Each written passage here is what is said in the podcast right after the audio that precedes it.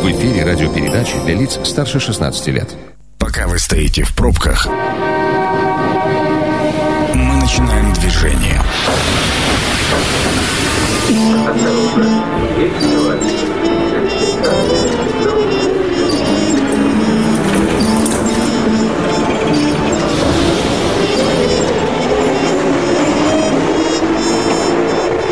Метро. Главные темы Красноярска. Сергей Васильев у микрофона. Добрый вечер, уважаемые радиослушатели. А, сегодня мы а, собрались здесь, такая у нас посиделка узким кругом, политический клуб. А, моими соведущими сегодня будут Александр Чернявский, политический обозреватель. Сан Саныч, добрый вечер. Добрый вечер. И Сергей Комарицын, политолог. Сергей Гурич, также добрый вечер. Добрый вечер. Ну и начнем, с, наверное, с самого последнего, что произошло у нас в стране. С 11 по 13 сентября, несмотря на то, что официальная формулировка «единый день», день голосования, да, но вот а, в этом году новелла такая а, в а, связи с, как нам объясняют, с пандемией в том числе и с введением новых технологий. Проходили выборы глав муниципалитетов в крае, соответственно, и глав субъектов федерации, там в 20 субъектах выбирались главы, да? В крае субъекты, э, в смысле депутаты, в, в некоторых субъектах, да, были главы. Да, да. У нас депутаты только главы. У нас прямых выборов глав, к сожалению, нет. А, ну, начнем, наверное, с, э, самого важного, что мне кажется практически, э, это знаете, как, как раньше было, практически единогласно. То есть, что по стране, что по краю, у нас а, единая Россия, причем, если смотреть по стране, я вот смотрю на цифры просто. Рустам Миниханов, Татарстан, 83%, там, с копейками, там, ну, в общем, от 83, 78, 71, 75, просто это на фоне того, что в последние там, 10 лет, ну, начиная, наверное, года с 12-го, а, активно доверие к партии, э, к правящей, назовем ее так, э, очень э, падало, да, и вот 12 год стал такой, не знаю, таким переломным моментом, когда доверие к партии не осталось совсем, и у людей, ну, вот, начало подкипать, что называется. А тут, посмотрите-ка, совпадение, да, вспоминая слова живого классика, не думаю. Давайте начнем, наверное, со страны, а потом перейдем уже к нам на регион, потому что у нас здесь ситуация интереснее, потому что то, что не забрали Единая Россия, забрали ЛДПР. И вот здесь э, кроется, на мой взгляд, некий нюанс. Сан Саныч, давайте, наверное, начнем с вас. Но если мы говорим о федеральных выборах, то вот эти безумные проценты, они говорят а, только об одном, что выборы, конечно же, были неконкурентны, они носили фактически референдумный характер. А, те неудачи, которые были в 2018 году, ну, мы помним, там неожиданно победили и Фургал в Хабаровском крае, и Коновалов тут в соседней Хакасии, и было еще несколько неприятных крайне для власти эпизодов в европейской части страны. А они, я думаю, дали очень серьезную пищу для администрации президента. Ошибок они больше не делают. Поляна вычищается полностью, остается только один а, кандидат от э, власти и манекены, причем эти манекены сейчас, наверное, уже настолько тоже а, выверяются, чтобы а, избиратели случайно не спутали и не проголосовали за них как за настоящих кандидатов, как, кстати, случилось, например, в Хакасии в 2018 году, когда, в общем, технический кандидат Коновалов стал губернатором а, республики. Поэтому то, что касается именно губернаторских выборов, там все было понятно, и вот эти проценты, они говорят о том, что, может быть, та схема, которую многие из нас критиковали, в том числе и мы с Сергеем, а, назначение губернаторов, она в чем-то даже была честнее, чем а, нынешние декорации. Что касается выборов в региональный парламент, там тоже Единая Россия практически везде без особых проблем а, взяла большинство. На мой взгляд, пожалуй, самым интересным вообще вот в этой кампании это был, э, был смотр э, новых э, кремлевских проектов, в частности, партии «Новые люди», «За правду», «Зеленая альтернатива».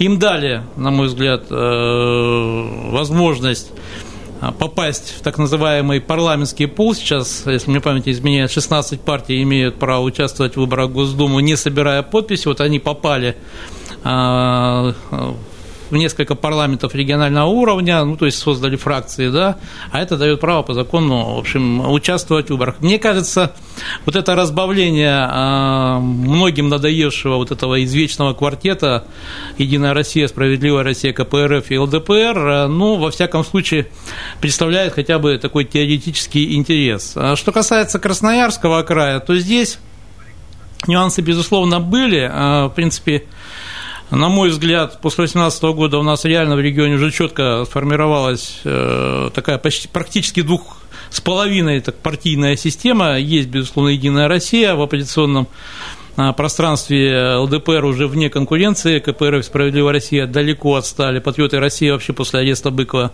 о них можно, наверное, забыть.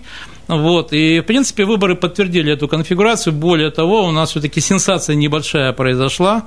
На Березовском райсовете ЛДПР не просто победила по партийным спискам, они по количеству мандатов на один а, больше набрали, чем Единая Россия. Кстати, последний раз такое случилось в 2013 году, когда тоже патриоты России по совокупности а, взяли на один мандат больше, чем Единая Россия. В общем, пришлось ждать целых 7 лет, чтобы такое у нас повторилось. Но можно еще вспомнить, наверное, Сергей вспомнит опыт а, Ужурского района. Ну, там совершенно особая была такая вспышка, когда партия Возрождения села под руководством практически политтехнолога Сергея Гуевича Комарицына смогла нанести болезненное поражение товарищам из э, Единой России. Поэтому, э, что касается вот этих выборов, я, конечно, это рассматривал, в первую очередь, как генеральную репетицию выборов в ЗАГС Собрание и Госдуму. Которая в следующем году, Да, и мне кажется, вот расклад, который сейчас сформировался, мало шансов, что он э, претерпит какие-то стратегические изменения по одной простой причине. Времени осталось очень мало.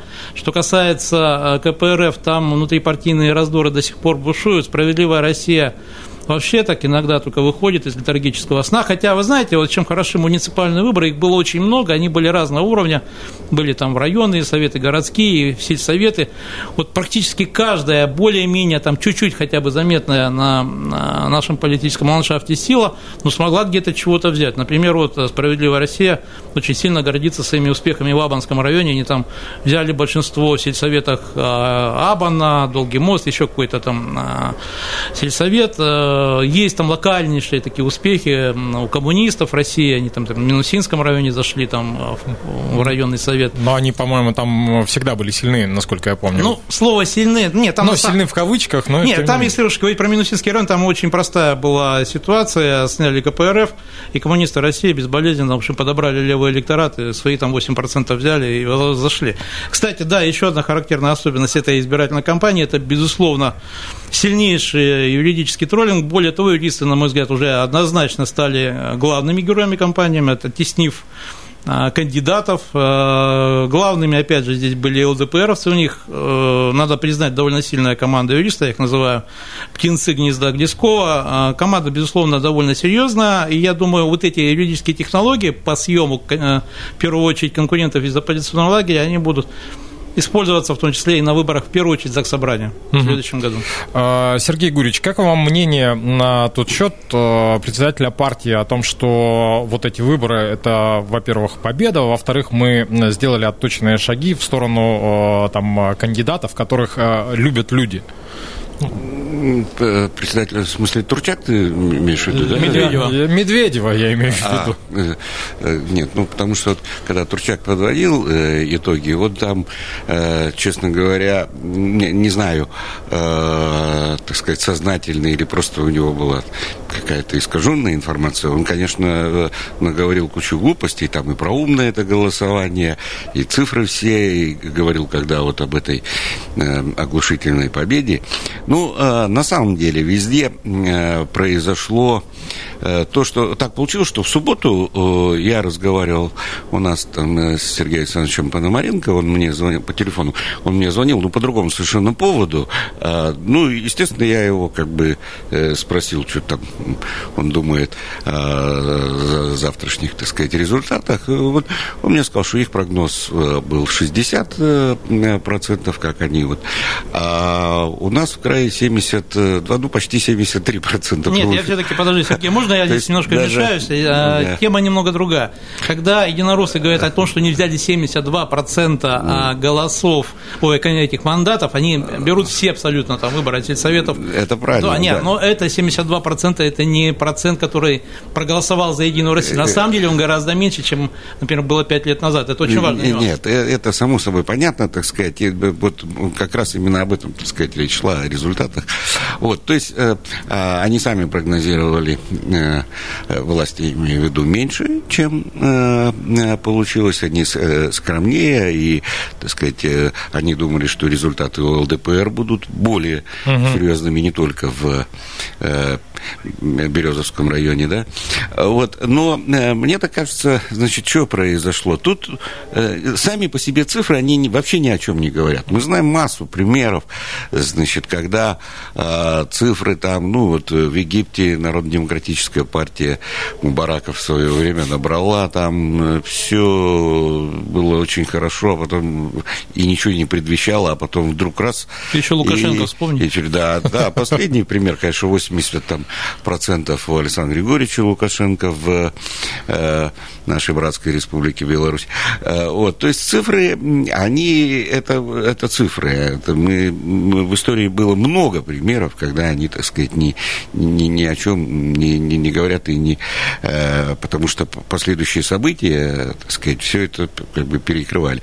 Значит, мне кажется, очень важные вещи. Здесь э, много причин. Во-первых, вот эти три дня, угу. они дают а, как бы вот эти подозрения о том, что не все чисто, да. Ну, есть же примеры, вот и сейчас, ну, Тамбовская область, да, ну, набрал там кандидат, так сказать, губернатор, ладно, так сказать, можно сказать, что это личная его заслуга, все, он там 80 чем-то, э, значит, набрал губернатор. 86-57. Да, 86-57, но они проиграли городскую э, Думу в самом Тамбове, они же проиграли. Э, Единая Россия треском причем проиграла, там выиграли э, Родина, которая вообще как-то, как черт из табакерки откуда-то, так сказать, выскочила, и большинство, и, и, и все такое. То есть, ну, ну, ну, так не должно быть, так не может быть, да? Ну, так есть. Вот, э, э, по э, разным... Э, вот сейчас э, э, вот, э, все претензии, так сказать, которые со стороны аналитиков, там, вот, э, к избирательной э, комиссии госпожи Панфиловой, они специально, на мой взгляд, э, значит, иск, за, заблокировали возможность э, смотреть эти все результаты, то есть они э, сайт так реформировали, что сейчас там невозможно посмотреть. Раньше было очень просто. Ты заходишь и смотришь, выбираешь, смотришь по участкам, да, и получается, значит, когда вот дома стоят рядом, и в одном а, значит, округе, а, а, в одной окружной комиссии, э, э, значит, э, там 3, там 5 процентов, а в другой 80 процентов, ну, это очевидно, что это фальсификация, это, ну, потому что не бывает. Но это вот. как раз вот история с тремя днями, да? С выездными да. участками. да, на пеньках участки и все такое. Значит, доверие вот к этой системе, ее просто нет. Это, это, это первое. Значит, второе, мне кажется, вот правильно, кстати, Саша там сразу сразу после выборов написал, что просто легитимность выборов, она потеряна в глазах э, населения. Э, и э, это были выборы, в которых не участвовали сами избиратели. То есть а, а, в основном, ну, где-то на локальных местах, где-то было там. Э, вот. Но в целом, даже в Иркутске, традиционно протестном, где всегда были какие-то, а, значит, произошло то, что, ну, ожидали хотя бы второй тур в Иркутске, ну, да. да, а его не произошло. Вот э, это потеря, так сказать, этой легитимности, но с другой стороны, э, значит, все говорят о том, что они э, там улучшили результаты или победили. Это, это удивительно, потому что новые партии, да, там не системные. Компартия увеличила свои э, голоса серьезно по сравнению с предыдущими выборами. Они говорят, что они улучшили результаты. ЛДПР говорят, что они улучшили. Э, э, Единая Россия говорят, значит, вот эти вот новые люди там и все прочие значит, тоже, да Навальный, значит, говорят, мы, это наша победа, мы там в Томске, в Новосибирске, они провели своих впервые, да, в законодательные... Ну да, Сергей Бойко там победил вице-спикера даже города. Да, да. Ну, То есть, все говорят, это, это удивительная вещь. На самом деле произошло то, что вообще не интересует ну, по большому счету, а, самих избирателей и самого нашего общества. Потому что эти выборы, они, э, ну, не, в Красноярске, а, в Красноярском крае, ну, однозначно совершенно, они не стали, так сказать, содержанием нашей жизни, никто э, и, э, даже Мне кажется, местах, они там, мимо прошли просто. Конечно. Вот. В этом-то весь и парадокс, так сказать, всей этой ситуации. Вот. И явка вот эта вот небольшая. И мне кажется, что серьезного, конечно, значит, э, это просто характеристика нынешнего состояния общества, а вовсе не расклада политических сил и не расклада политических настроений, да, э, потому что, ну, одновременно какие-то идут там, ведь э, Хабаровск там 60, 70 дней там они выходят или больше, значит, какие-то вещи происходят, а в это же время вот то, что мы сейчас видели на, на, на выборах. В общем, вспоминается старый учебник истории, да, помните, писали про Отечественную войну 812 года, э, битва э, Бородинское сражение, что русские не проиграли, да, французы победили, но русские не проиграли. Какая-то вот такая странная история. Прямо сейчас прервемся на короткую рекламу, а после этого э, перейдем к мировым новостям и, к, в частности, к взаимоотношениям России и Германии. Это программа «Метро». Авторитетно о Красноярске. Еще раз добрый вечер. Это программа «Метро». Сегодня у нас э, политические или околополитические посиделки. Э, в гостях у меня э, Александр Чернявский, политический обозреватель. Сан Саныч, еще раз добрый вечер. Добрый. Сергей Комарицын, политолог. Сергей Гуревич, добрый вечер. Добрый вечер. У микрофона Сергей Васильев. Начали мы с выборов, которые проходили 11-13 сентября. И прежде чем перейти к российско-германским отношениям, Сан Саныч, было чего добавить, да, по поводу Ну выборов? да, 5 копеек буквально хочу добавить, потому что а, когда мы говорим, что выборы не отражают а, политических настроений, там, политическую структуру. Это на самом деле так, но есть один очень важный такой технологический нюанс.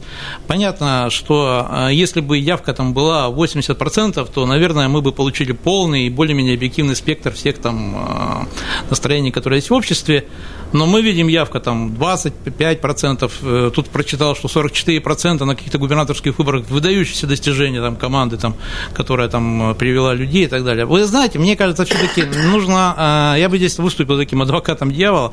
Знаете, когда обвиняют Единую Россию, что она сушит явку, это, знаете, мимо кассы, и это разговоры для бедных по одной простой причине. Если исходить не из идеального представления о политике, а так как она есть, реал политик, да, то, безусловно, Единая Россия выгодна низкая явка, и она работает на мобилизацию своего лояльного электората. Но почему не работают на мобилизацию своего протестного электората, которого есть у меня такое подозрение, сейчас больше в стране, чем лояльного? Ну да, взять тот же Хабаровск. На самом деле, я скажу так, предъявлять претензии надо не власти, а вот как раз тем а, операторам партийным, которые работают с протестным электоратом. Если они вот так вот переводят его, ну, значит, извиняюсь, к вам и вопрос, как вы вообще работаете тогда? Потому что, знаете, здесь вот я, я честно не понимаю, почему Единую Россию-то обвинять. Но она своих привела, в общем, взяла свои проценты и свой результат. Хотя, конечно, здесь совокупность есть причина, о которых я, кстати, написал, Сергей, спасибо, там упомянул. Есть там общее недоверие к институту, там, выборов и все, и все остальное, но тем не менее, это явный косяк э, вот этих наших э, замечательных оппозиционных партий. Ну, собственно, так и запишем. Э, ставим точку в этой теме. Переходим к теме следующей, не менее, на мой взгляд, интересной. С падения Берлинской стены, с времен правления Горбачева у нас как-то сложилось понимание, что Германия не есть враг нам, да, и достаточно долго мы выстраивали взаимоотношения, и в том числе Владимир Путин, когда пришел к власти, он показывал и доказывал, что с Германией можно как-то жить дружно и договариваться, развиваться. И, на мой взгляд, Германия являлась одним из, э, ну, э, одной из таких э, точек в Европе, да, с которой можно и нужно было договариваться, которая имеет влияние, несмотря ни на что. Ну, вот, по сути, у нас там друзей-то осталось, ну, в кавычках, да, французы и немцы до недавнего времени. Но вот история с Навальным показывает, что не все так гладко. И вплоть до того, что Христианско демократический союз, это правящая партия Германии, намерена наказать Россию за ситуацию вокруг Навального, и, значит, э, а, прекратить строительство газопровода Северный Северный поток-2, и, кроме всего прочего, там в ЕС обсуждается, чтобы назвать новые санкции именем Навального, и вся вот эта история. У меня тут, во-первых, два вопроса. Ну, сейчас, понятно, отношения натягиваются, мы друг другу начинаем показывать фиги, а, с расстояния. А, но вопроса два. Во-первых, э, история с Навальным, она, она как нельзя кстати пришлась, э, так же, как э, история с отравлением в Солсбери. Да, да, да. А, это один момент. Второй момент, фактически, чего, чего происходит, Сергей Гурич? Ну, так вот, взгляд сверху.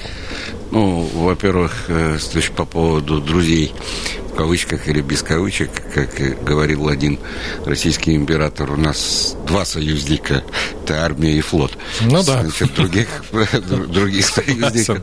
Да, даже братья наши славяне, там тоже что происходит в Черногории, хотя вся история э, наших взаим... это мы, мы, мы помогали, так сказать, и, и Сербии, то, что вот они сейчас Косово подписали, то есть э, мы, мы, мы как бы за них больше, чем они, э, вот, они смотрят в другую сторону. Все остальные, Болгария, там, которую мы освобождали, вот, в обеих, так сказать, войнах мировых она была против нас там и так далее. Ну, нету, так, так получилось. Кроме Монголии нет у нас никаких, э, э, значит, союзников и Белоруссии, да, ну, сейчас. Это еще, это еще пока. Зажатая между Монголией, Белоруссией и Россией. Да, да, да. Да, ну, вот так вот, как бы, исторически сложилось. Поэтому, ну, с Германией, э, ну, конечно, так сказать, мы там с времен там Петра Первого еще там ясно, что есть эти, мы пытались так сказать, подвести черту, вот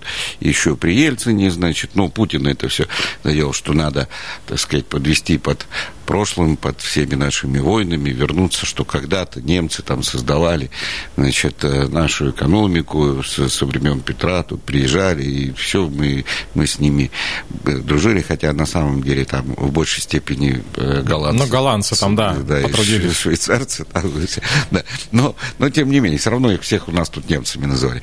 Вот. Ну, и колонии были там во времена Екатерины, там их же много, миллионы все-таки людей, которые приезжали.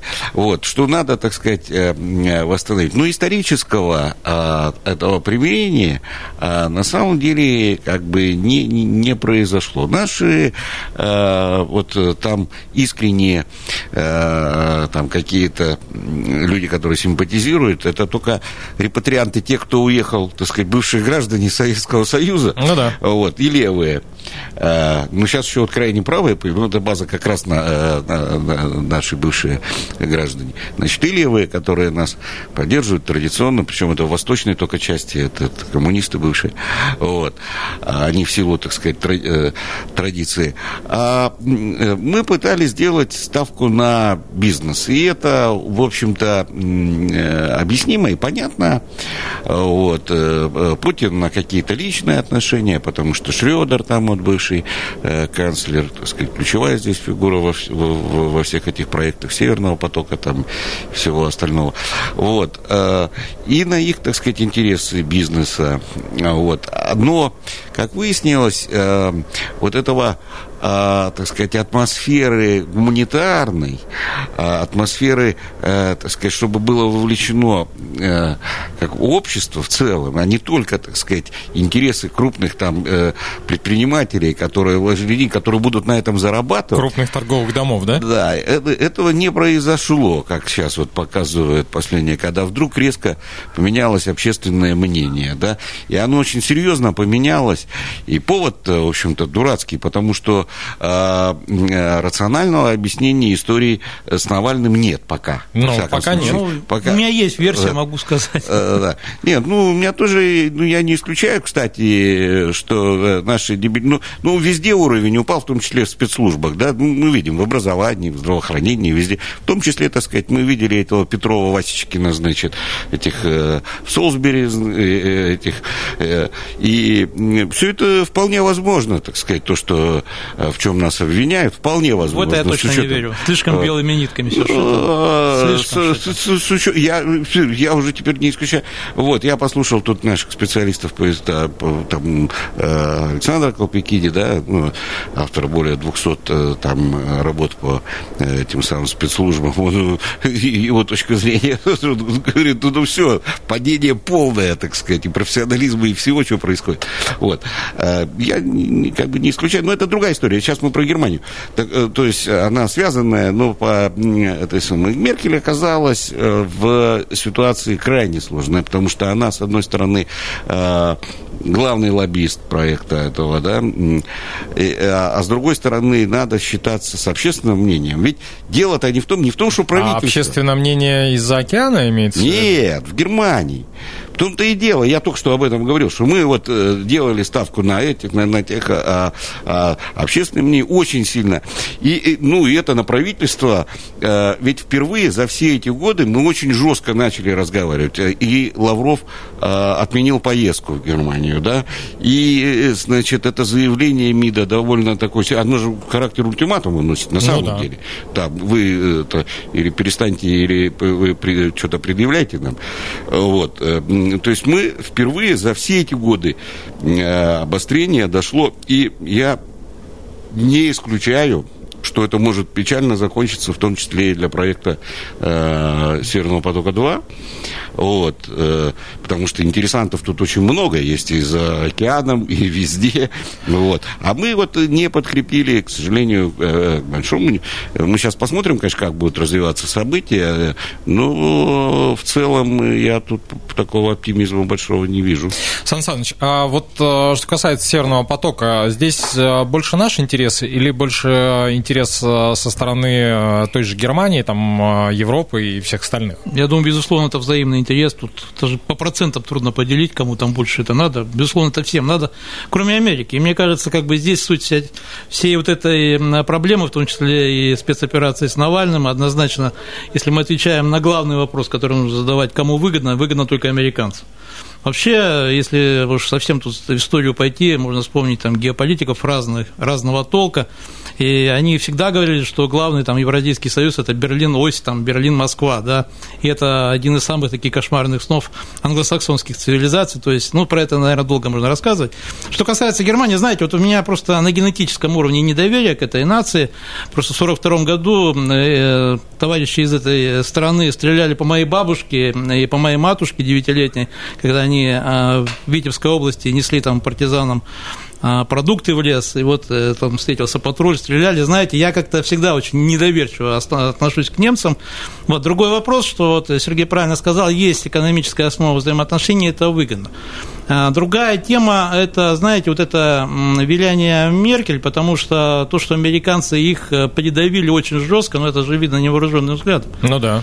Вот, потому что, ну, есть версии, что якобы вот в ЦРУ на Меркель есть огромная папочка компромата, и этот компромат в нужные моменты включает. ФСБ не меньше, я думаю. Нет, судя по, судя по всему, вот эти аргументы у ЦРУшников, наверное, повесомее будут, потому что сама эта тема с Навальным, ну, она реально настолько она, вот, вот, вот настолько вот эта секта свидетелей Навального в России никого не волнует, и, кстати, самое забавное, тут статья буквально вот вышла вчера в Нью-Йорк Таймс, там народ удивляется в Америке, а что это, вот такой типа скандал, вот мы уже типа разоблачили там спецслужбы российские, а до сих пор э, никто там не собирает там многотысячные митинги, не говорит... А на выборах 2% получили. Да, да, долой Путина и так далее. Ну, то есть вопрос-то в другом. Навальный не страшный российская власть, и это надо прекрасно понимать. И я не верю, что спецслужбы, ну, там совсем, что ли, идиоты сидят, чтобы какой-то самодеятельностью заниматься. Я, Саш, не исключаю. Нет. Я, я знаю я, многих я... чиновников, и у меня складывается впечатление. Не, на самом деле здесь самое главный такой э, аргумент по поводу там, этого новичка. Я так понимаю, от новичка живым никто не уходит. И в эти версии, что им дали просроченный новичок. Ну, там на самом деле, ну, вот все белыми нитками шито, что ну, поверить разумный человек в это просто не может поверить по определению. Совпадение? А что касается думаю. Северного потока-2, да, я думаю, безусловно, это главная подоплека истории. Там же есть еще да, коммерческий интерес. То есть, если реально немцы придавили так, что они вынуждены сейчас э, вопреки своим э, экономическим интересам отказываться от этого проекта, там же есть, в общем, серьезные достаточно вещи, связанные с неустойкой, это речь идет о миллиардах евро. И в этом смысле предлог, например, э, отказаться от этого проекта из-за того, что якобы траванули э, этого товарища Навального, да, но он, в общем, дает какие-то юридические основания, что просто эти деньги не выплачивать. И я думаю, как всегда, все упирается в деньги. Но иногда в идиотизм, как верно подчеркнул Сергей Григорьевич. Ну, собственно говоря, знаете, чем хотелось бы подытожить программу?